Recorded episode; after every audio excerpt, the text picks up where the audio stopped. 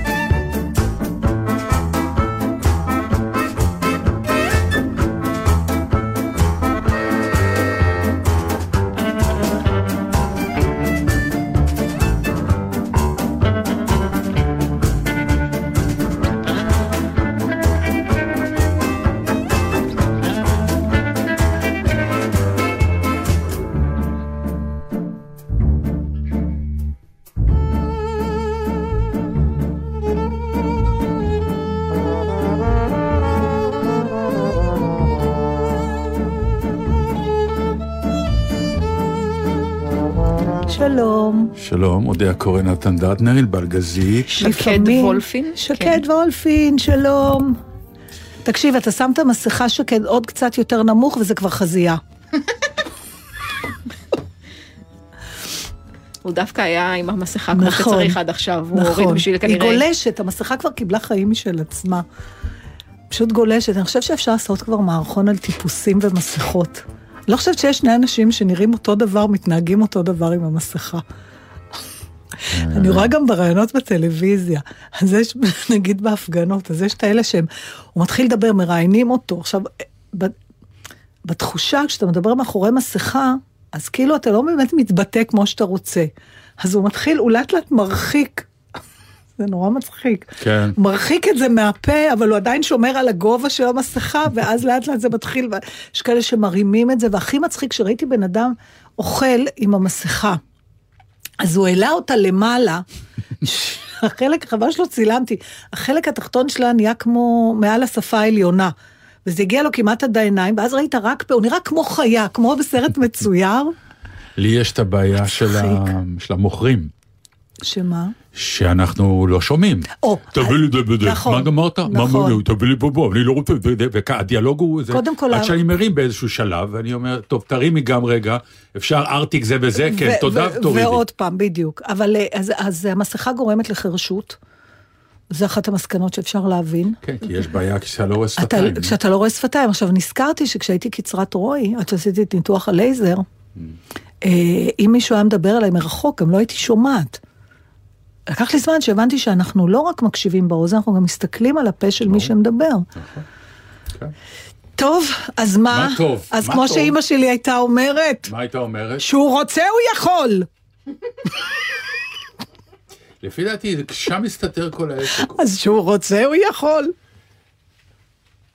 המון פעמים זה, את יודעת, לא בטוח ש... איך אומרים? כמו עם השלום המצרי, עד, שה, עד שהמצרי לא יחליט שהוא רוצה שלום, אז... משנה. לא חשוב. בוא נברך, כי לה... מגיע. כן, שמחתי מגיע, לראות כן. את המילה, איזה הסכם, עוד עם המילה כן. שלום, גם אם היא נכון. לא צמודה למילה הסכם, גם אם היא הופיעה יותר מאוחר בזה.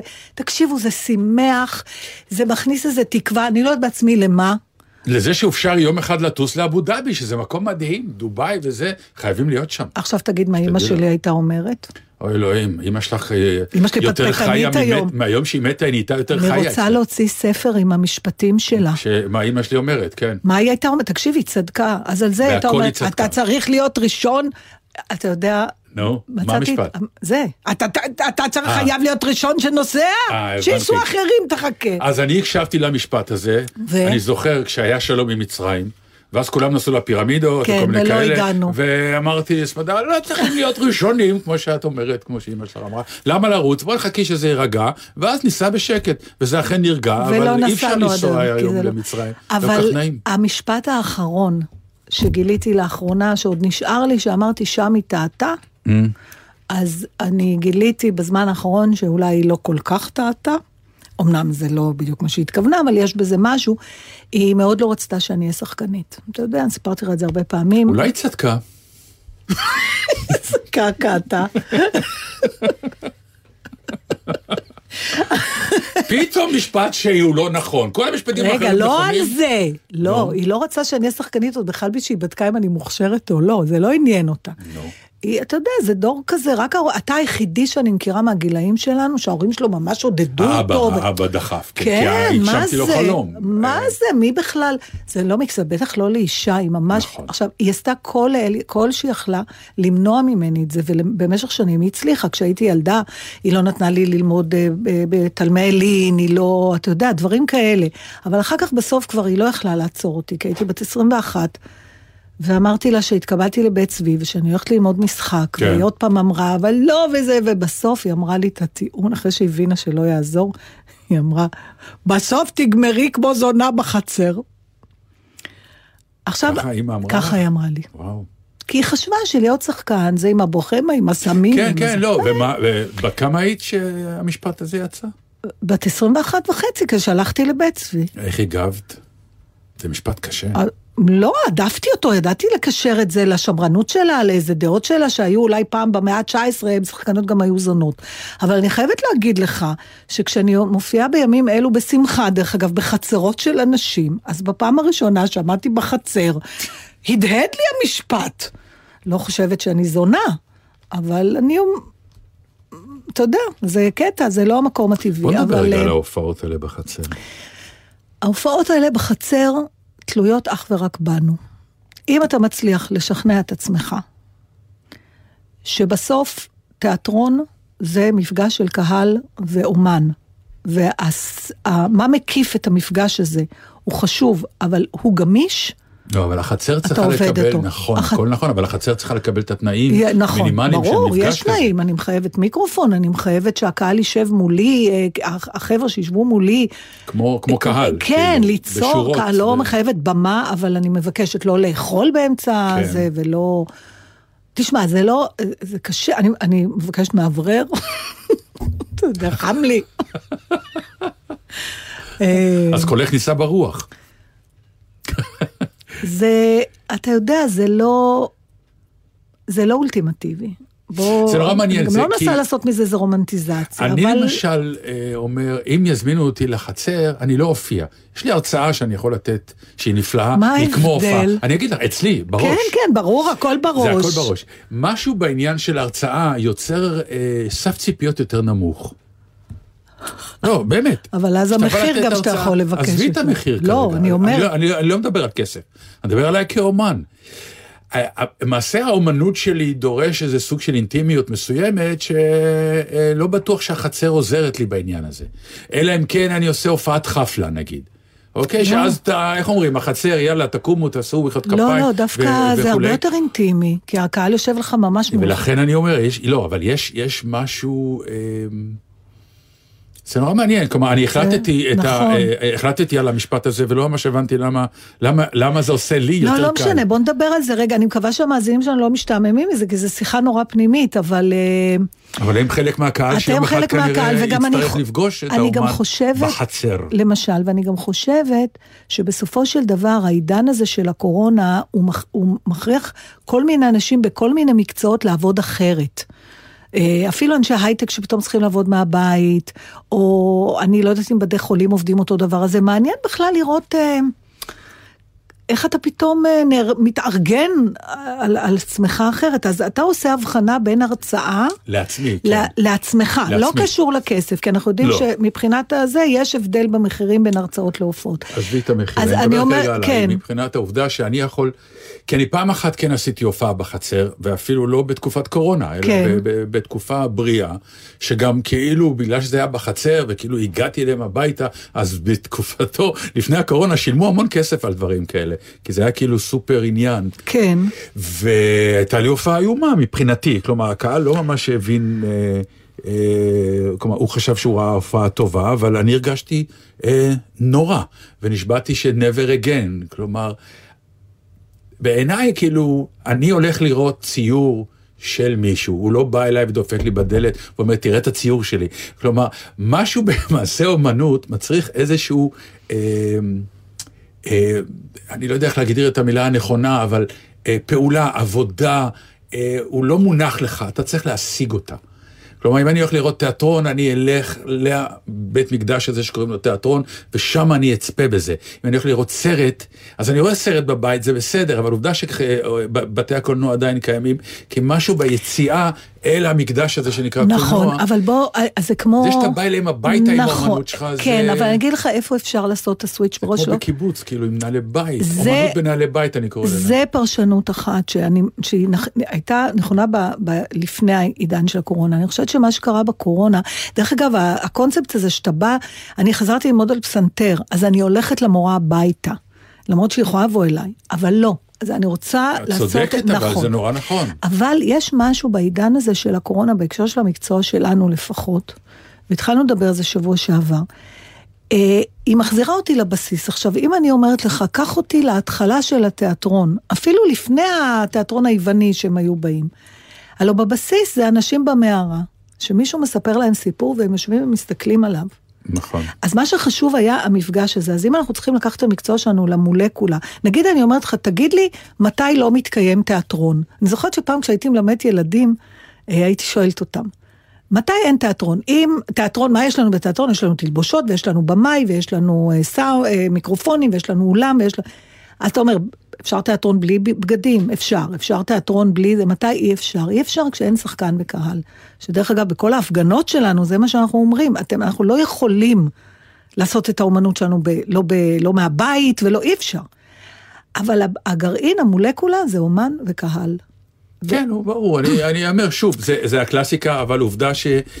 אה, זה לא קל, זה גם לא, מומל, זה גם לא האידיאל, וכשהכול ייגמר, ברור שאנחנו נרצה שיחזרו. השאלה באמת, האם... אה, האם דברים יחזרו, אבל זו לא שאלה יודעת. היפותטית. לא- בוא, אתה יודע מה, אני זה- טוען שכן, ובגדול, כאילו, הרעב מתי הוא יש מטורף. break even, עזוב רגע את המקצוע שלנו, כמה זמן צריכה הקורונה להמשיך בשביל שדברים מסוימים ישתנו ללא, באופן בלתי הפיך? אתה יודע מה, בוא נשאיר רגע את השאלה הזאת, ענבל תשים שיר, ואחרי זה אני, אה, מירון ששון שלח לי איזה כתבה מעניינת בדיוק על הנושא הזה, אז אולי נדבר על זה.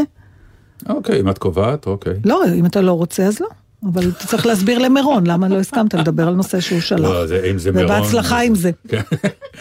לא, בטח. אנשים נתלו על פחות מזה. מה שמירון אומר אני עושה, זה ברור.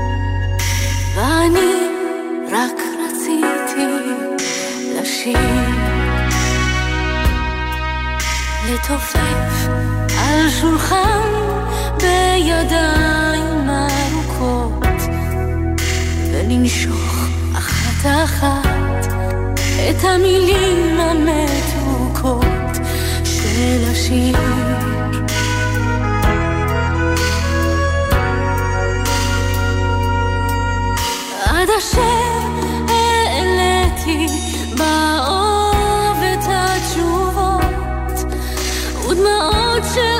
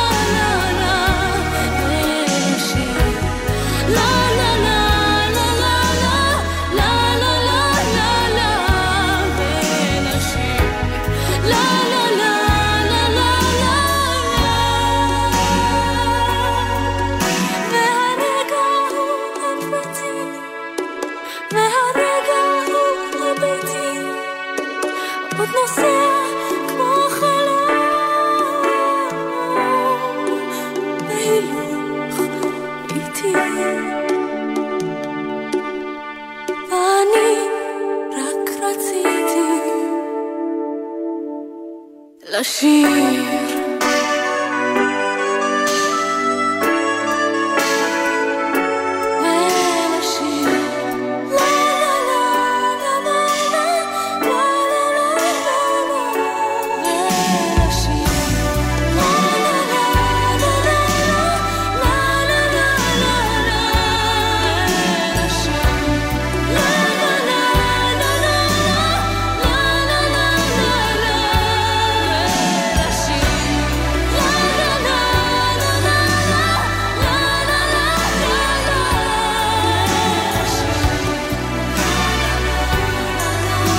נו, אין ברירה, מה מירון אמר? לא, לא, הוא שלח לי כתבה אה, נחמדה,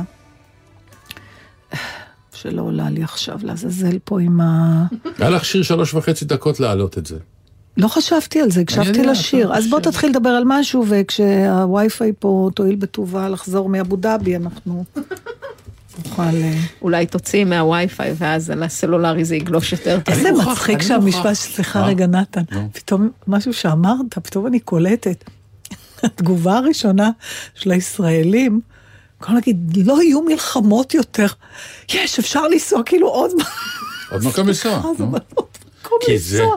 פתאום 60 שנות סכסוך, כי אני זוכרת שלפני, לא יודעת, שנתיים שהבת שלי והחבר שלנו טסו לאוסטרליה, אז היה מחיר במיליון דולר יותר זול אם הם ינחתו לאיזה שעה ב...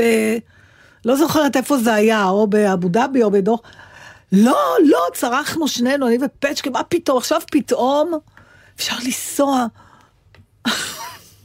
מצחיק אותי. זו תגובה ישראלית כבר- ברורה. כן, אבל היא נורא ישראלית. שכל פעם שאתה רואה את אבו דאבי ואת אה, את כל מה שקורה שם, איך זה נראה, זה ברור לך שזה מקום שנורא חבל שאתה לא יכול להיות בו. אוי, אבל באמת יש כל כך הרבה מקומות שעוד לא היינו בהם שמותר לנסוע, אז מה? בסדר, אנחנו בדרך, אז יש כן, עוד אחת התגובה ברשימה. הראשונה, איזה כיף. עוד מעט יגידו כמה עולה דירה להשקעה, כי כתוב שהרוב נכון. זרים מה זה שם. שלום? חיים. מה זה חיים? לנסוע, לקנות דירות, לאכול טוב.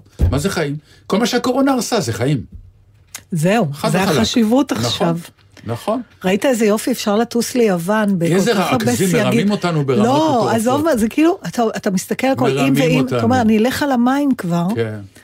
ואז... לא, אה, אבל זה באמת, זה, זה נורא מרגיז, כי אה, יש, אה, הוציאו הרי אה, אה, מכרז על המעבדה. שצריכה להיות בשדה התעופה כדי שנוכל לפתוח את אה, השמיים. הם רוצים את, ה, את הבדיקות בשדה התעופה? בשדה התעופה. אי אפשר להביא מ-48 שעות. רגע, שנייה. אל תערבבי. אפשר אה. להביא בדיקות מ-48 שעות כדי לנסוע לארבע מדינות האלה כן, שרשומות. כן. עזבי כרגע את העניין. אני מדבר על זה שמרמים אותנו, שאומרים, אמרו ב-16 באוגוסט, השדה תעופה ייפתח. המכרז לבדיקות קורונה הוא עד ה-31 באוגוסט.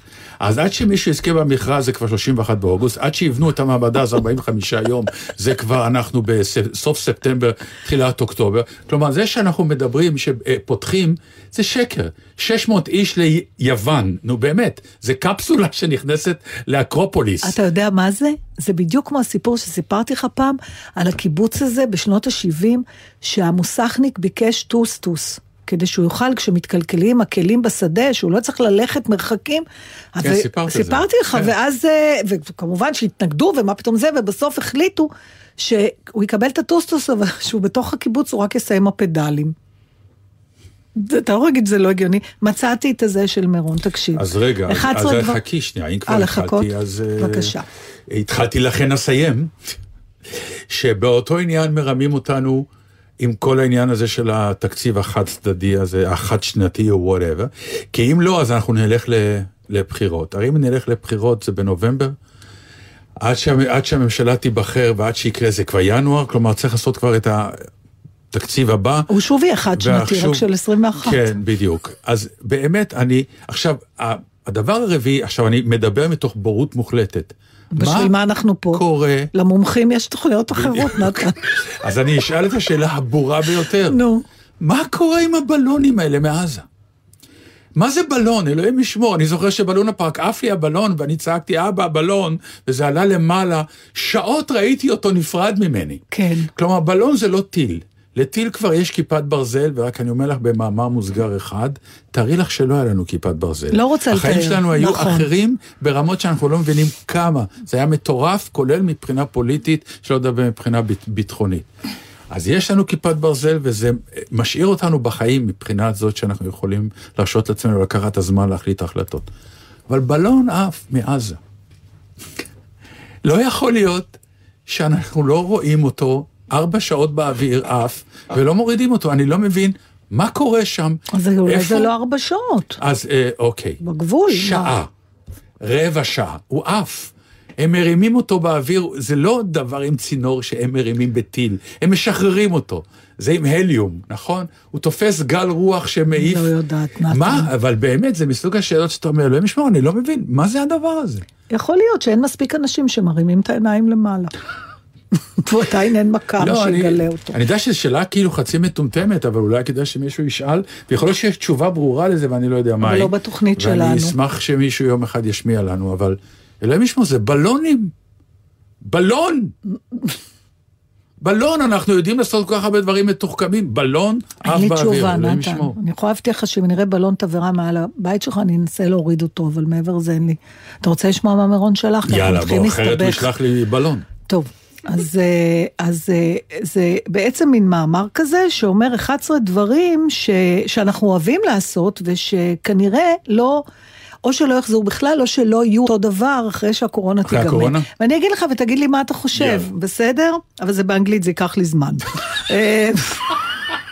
למה לא תרגמת בבית? לא היה לי זמן. לא, מאיפה, לא, מה בטח, את? מופיעה בכל אין לי מושג. מאיפה, מ-NY, ניו יורק ניו יורק טיימס. טיימס, אין לי כן. מושג מאיפה, זה כתוב בגדול כתוב למעלה. בגדול כן. למעלה, בסדר. אז אה, פאוצ'י, נו, היועץ הזה של אה, טראמפ, הנחמד הזה, הרופא ה- אנטוני פאוצ'י, שהוא עוד היחידי שמקשיב לו. אז למשל, הוא חושב ש... שלמשל לכבות נרות בעוגה. הפו הזה כן. יכול להיעלם, כי כשאתה עושה פו על עוגה, אתה מפזר מיליון חיידקים שנכנסים לתוך העוגה, ויכול להיות שהמנהג הזה ייחשב ללא אסתטי. כן, במיוחד. הרסס הטיפתי הוא הרסס בלתי אין הטיפתי הוא באירוע. מוגזם, נכון? אוקיי, עוד דבר למשל, אז אה, כאילו, מה יעשו הצרפתים עם האפפו? אני לא יודעת, אני לא יודעת, אני באמת מתחילה לחשוב שהייתי צריכה לתרגם את זה, כי אני לא מסתדרת עם זה. אה, בטח, כי כתוב show- show full article. אוקיי, אלה דברים שצריך ללחוץ עליהם. למשל, אה, להעביר ג'וינטים. או סיגריה. בכלל, העברה לי לפה. לשחטה. שזה הדבר הכי, הדח- לפחות כשהיינו צעירים, לא חייב להיות ג'וינט, גם סיגריה, ת, תביא, תביא זיפ, למה? לא, לא, לא, קח סיגריה, לא, לא, לא, אני הפסקתי לעשן, בא לי רק שחטה. שזה הדבר אז הכי... בואי נדבר על הדבר הכי גרוע, מה? נשיקה. טוב, עזבי, בסדר, העברה, לא, נשיקה למה? מפה לפה, סליחה. היא, היא לא ביום-יום מה שלך. קורה כל עם ה... זה, זה מישהו שהוא כבר בקפסולה שלך, בדרך כלל, אתה מתנשק ממש, ואם אתה אבל... רווק אם אתה רווק, אז זה אה, בעיה. כן. אחר כך למשל, אה, אה, בריכה של כדורי... הכדורים ה- הצבעוניים האלה, כמו שיש בארצות הברית, שזה במקדונלדס, אבל יש... שכל כן, הילדים הקטנים... בריכת כדורים, אי מה אפשר איתה? בריכת כדורים. ו... כל הילדים הדביקו אחד את. השני. כן, טוב. אולי אם אתה קופץ ואתה לבד, אבל פה זה אחד על השני, זה כל הכיף של הכדורים האלה. אבל יכול להיות שזה לא ייעלם. אה, משהו שיותר קשור לנשים, וזה הטסטרים שאת אה, בודקת בקוסמטיקה. יש לך תמיד את הליפסטיקים האלה, ואת ה... שיש לך אחד שהוא טסטר, שאת יכולה לנסות אותו. אבל זה טסטר שהוא חד פעמי, לא?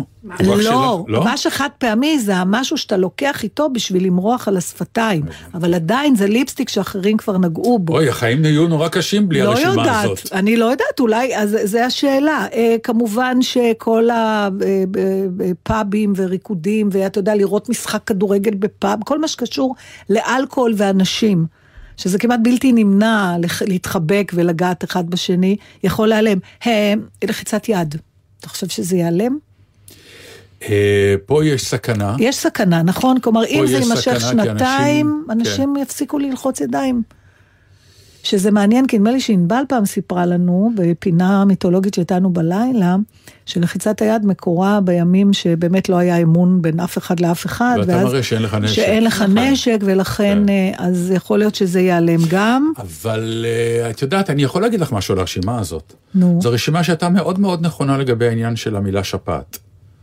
אבל אף אחד לא. לא יישם אותה, אז לא חשבו ב- על זה. פשוט יש אה, חיסון. אז אנשים חיים עם המילה שפעת, כי אני- כאילו היא לא באמת מאיימת עלינו. היא לא בגלל שיש חיסון, רוב האנשים לא התחסנו. אני חושבת שאנשים לא פחדו לחלות בשפעת, ועל זה כנראה יורם לס צועק כל הזמן. כן. וכל ה... יש אה, כל מיני אנשים שמטרידים אותי, זה לא מגפה, זה וירוס, כאילו, מה זה משנה? אני חושבת שהעניין הוא פה, הפחד שלך, שכל אחד לחטוף את זה.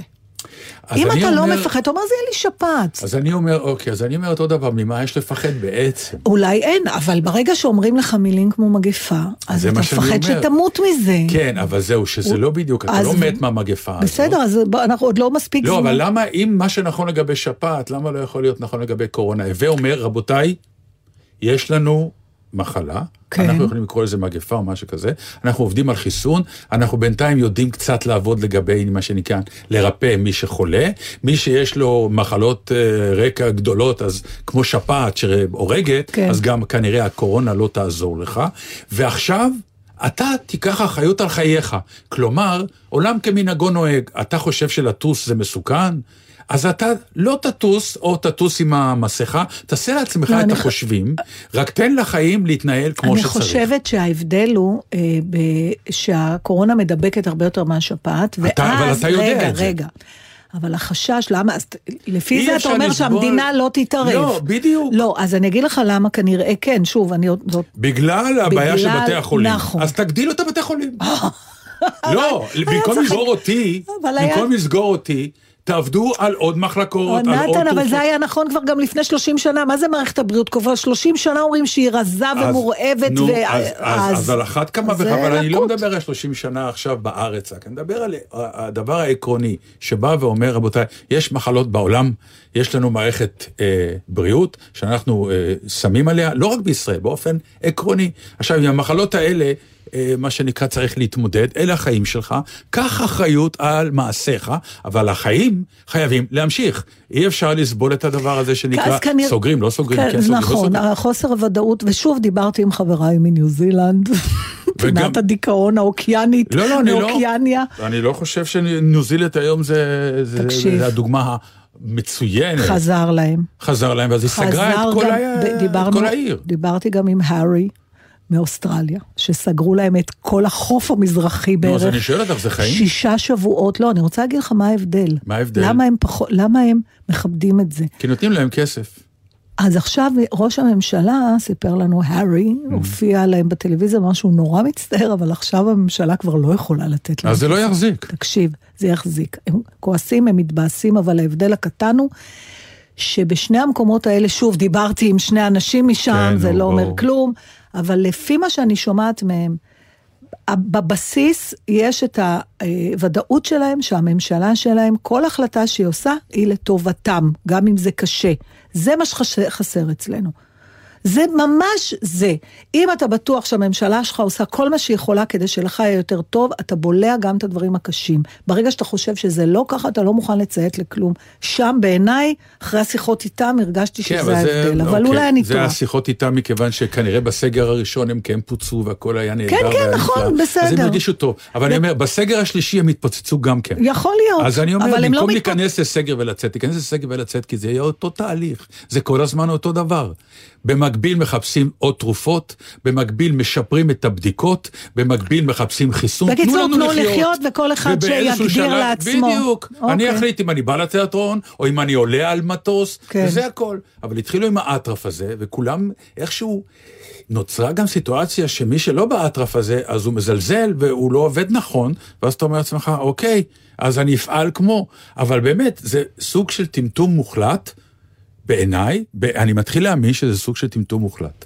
אוקיי, שפרו עוד את ד- התרופות ואת עוד העניינים. דבר שהוא חושב אוקיי? שיעלם בניו יורק טיימס, וזה זה אה, חברים שנפגשים ביחד ומשחקים נגיד משחקי קופסה או כל מיני דברים, יכול להיות שבארצות הברית זה יותר רווח, אבל אנחנו גם נורא אוהבים לעשות את זה. נכון. אז בוא נעזוב את המשחקי קופסה, אירוחים בבית, שאתה מזמין חברים הביתה. האם זה ילך ויתמעט וילך וייעלם? אני חושבת שלא, לפחות על הארץ, ואני אגיד לך למה, אני שמתי לב שבאופן מאוד לא רציונלי, אתה מוכן להיות עם אנשים באותו חלל אם אתה מכיר אותם. שזה, אין לזה שום היגיון, כי זה שאתה מכיר מישהו לא אומר שהוא לא יכול להדביק אותך. ברור. אבל, אבל עדיין אנחנו מעגלים פינות עם אנשים שאנחנו מכירים.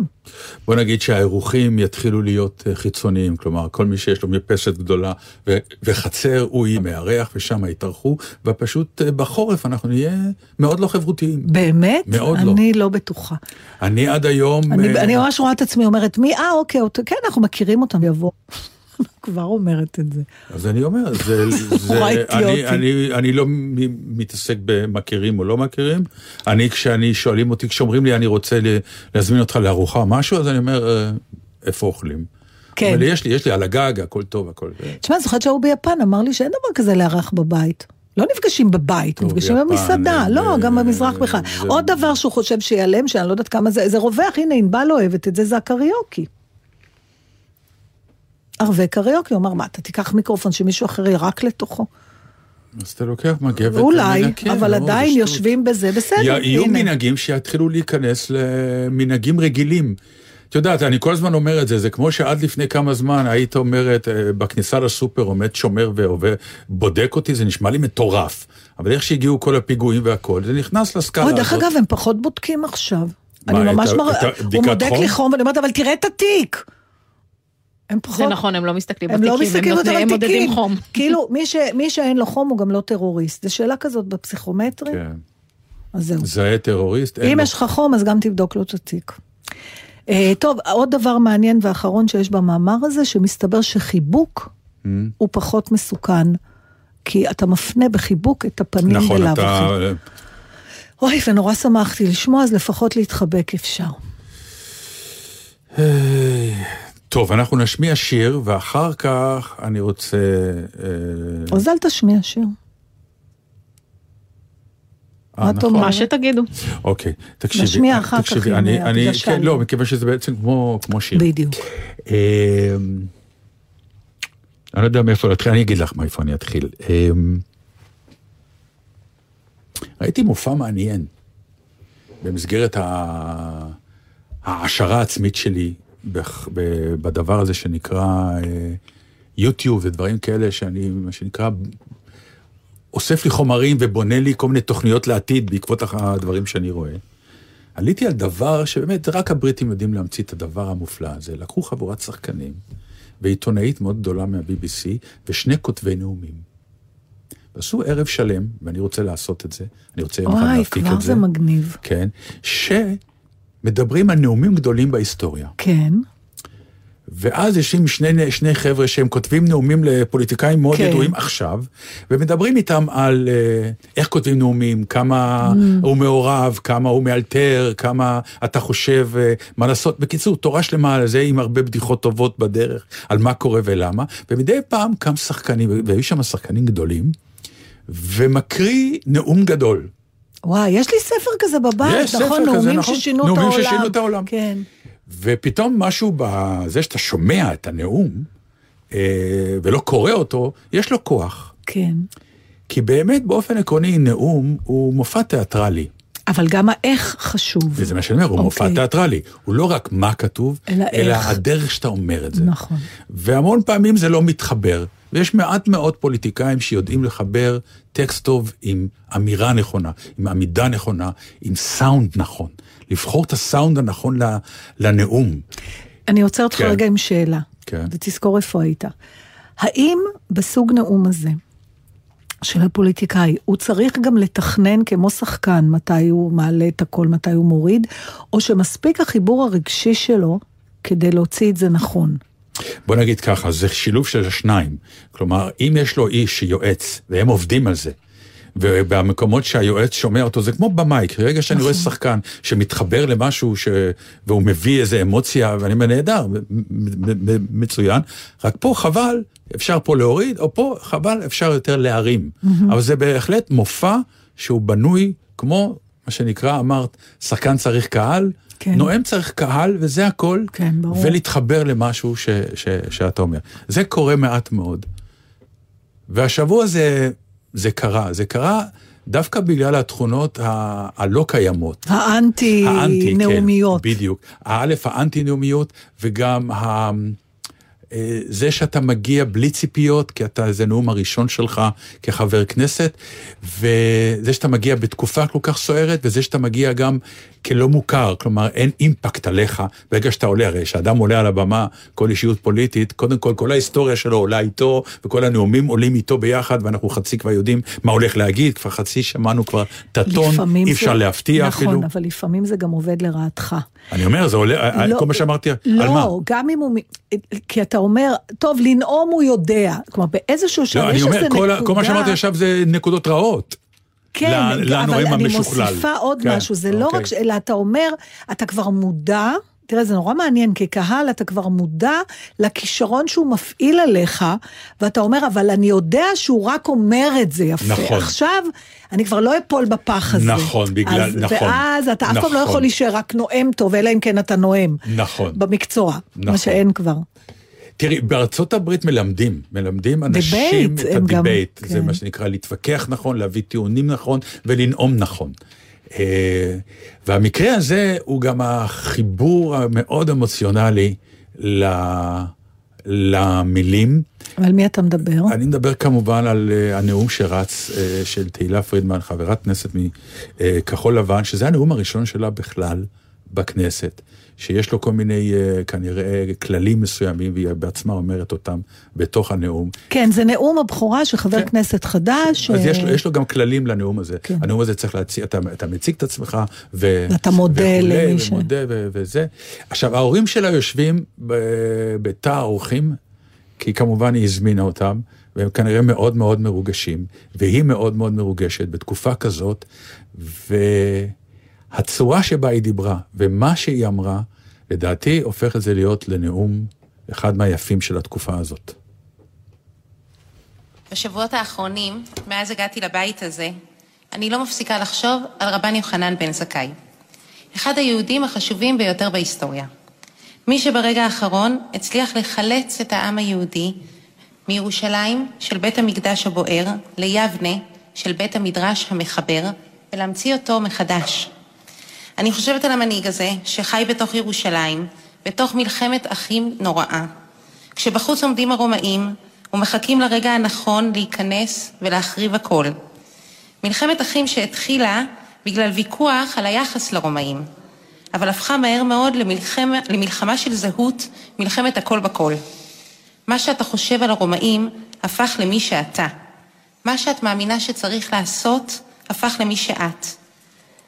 אם אני לא מסכימה איתכם, אני נגדכם, לגמרי, עד לשפיכות דמים. השנאה שטפה את הכל. בשם השנאה נשלפו סכינים בבית המקדש. בשם השנאה הוצתו מחסני המזון שיכלו להחזיק עיר במצור. בשם השנאה הגיע הרעב, ועם הרעב הגיע הייאוש. רבן יוחנן בן זכאי לא היה מהאו"ם. הוא ותלמידיו היו צד למאבק. הם נלחמו בקנאים ובקנאות. אבל בשלב מסוים הוא בוחר אחרת. הוא מבין שבמלחמת האחים כולם כבר הפסידו. והוא עושה מהלך מפתיע, ופונה לאויב המר שלו. זה שלהבנתו אשם בחורבן המתקרב. אבא סיקרא קראו לו, מנהיג הקנאים בירושלים. גם אבא סיקרא כבר יודע שמלחמת האחים יותר מסוכנת מהאויב שבחוץ. אבל האיש הזה, שהבעיר את האש, מגלה שהוא כבר לא מצליח להשתלט עליה. האנשים שלו לא מקשיבים לו. השנאה שהוא הפיץ הפכה להיות יותר חזקה ממנו. יחד, ראש הקנאים וראש המתונים מצליחים להבריח את רבן יוחנן בן זכאי החוצה מירושלים, לא על מנת להחזיר את הגלגל אחורה, אלא כדי להתחיל משהו חדש, להניח את היסודות ליום שאחרי. לנאומי פתיחה של חברי כנסת חדשים יש כללים.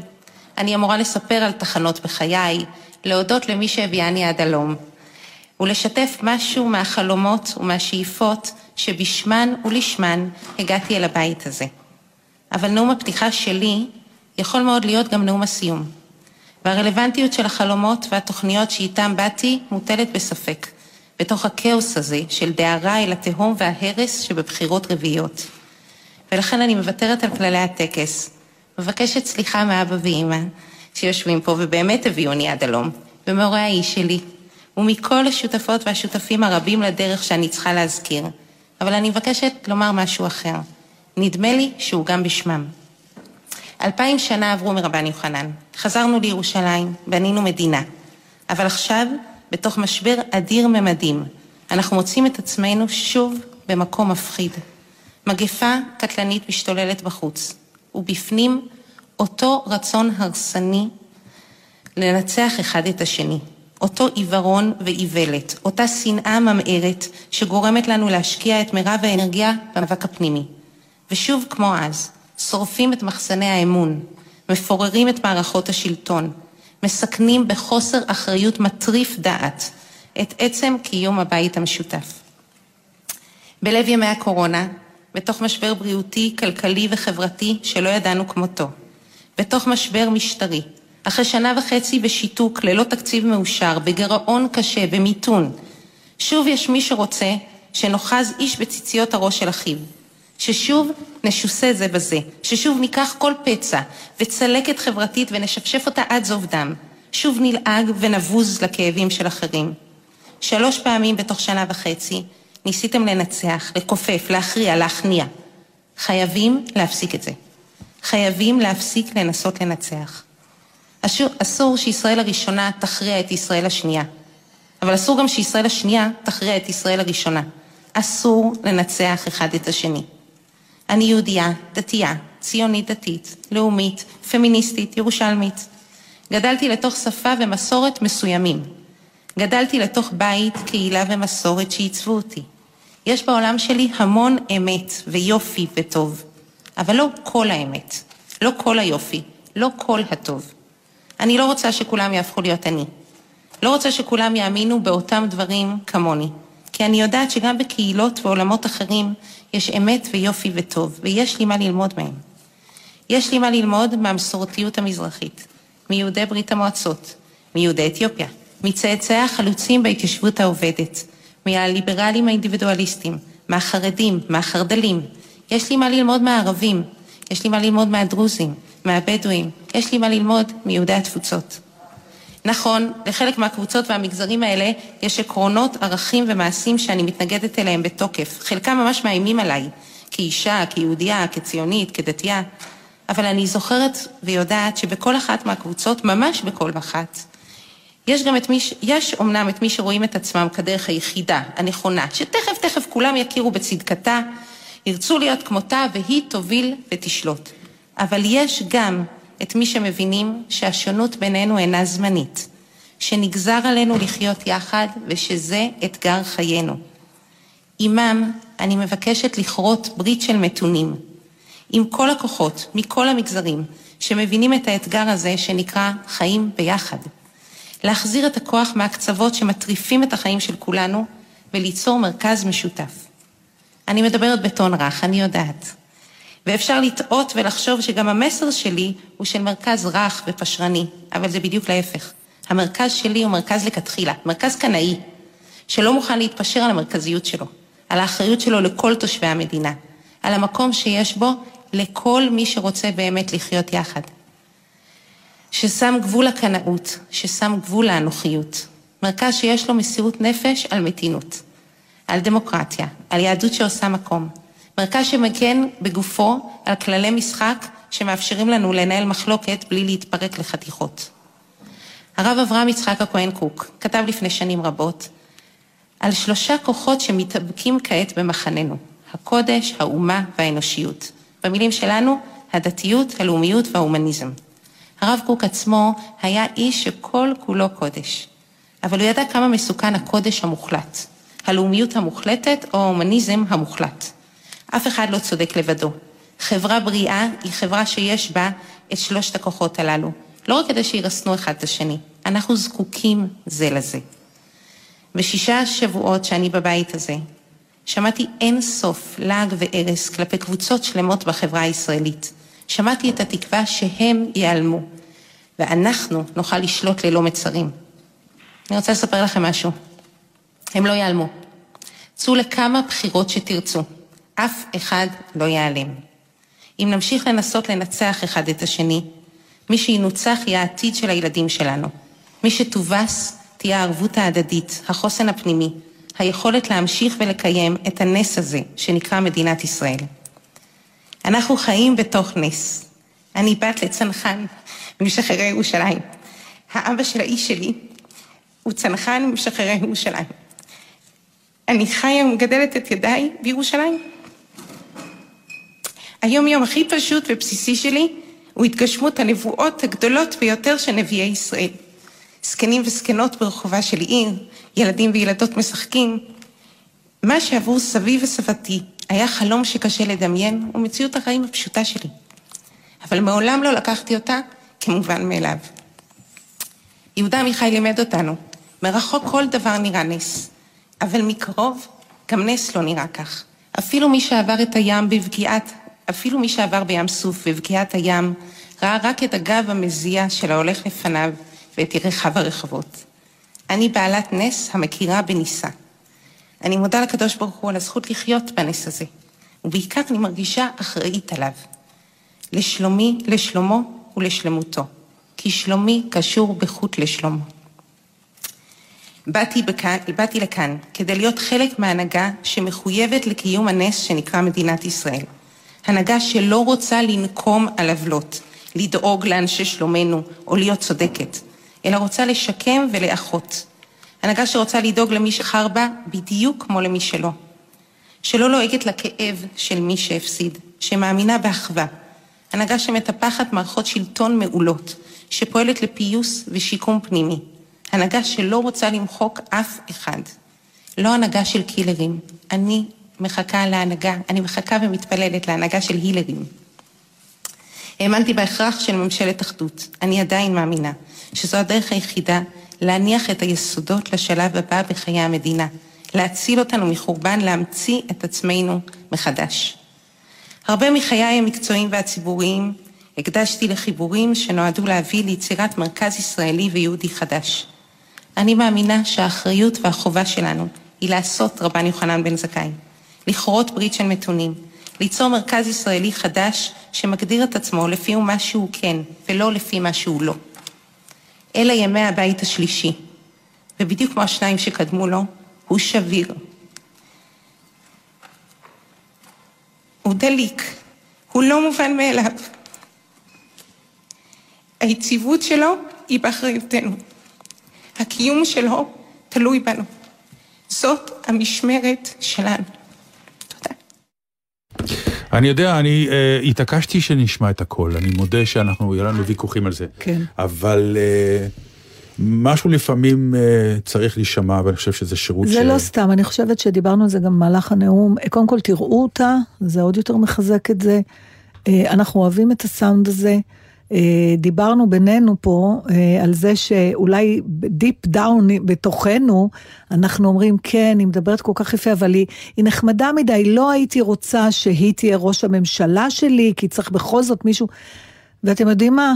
לגמרי מתאים לנו שתהיה ראש הממשלה שלנו, היא תביא לידה אנשים שאולי נוהגים בכוח כשצריך לנהוג בכוח, אבל זה סאונד חוץ שממש... מזה שלא כל אחד צריך להיות ראש נכון. ממשלה. בוא נגיד ככה, אה, יש אני- דברים שאנשים צריכים לעסוק בהם, וזה אה. שאנחנו בודקים ישר, האם הוא יכול להיות ראש ממשלה, כן, כי אתה מניח שכל פוליטיקאי ביטחון, רוצה כן, להיות או ראש ממשלה לא. או זה.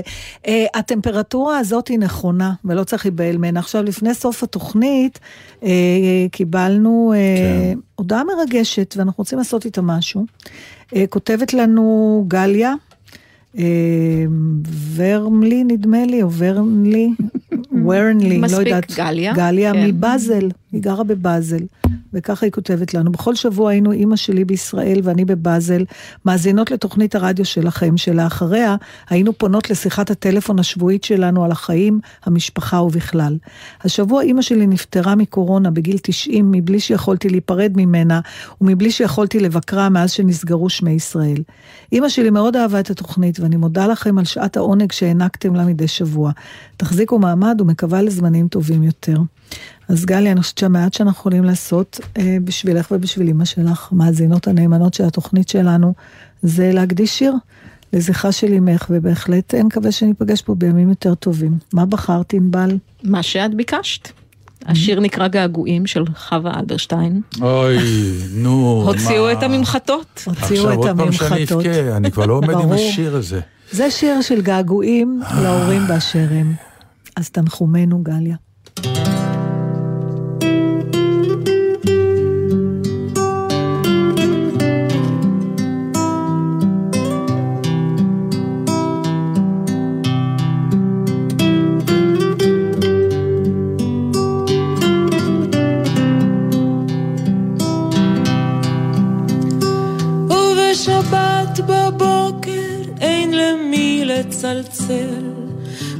ולספר איך עברה ההופעה. ואבא לא שואל, היה קהל, ואימא לא אומרת, את נשמעת עייפה. וכשכותבים עליי איזו מילה רעה, אני עדיין חי.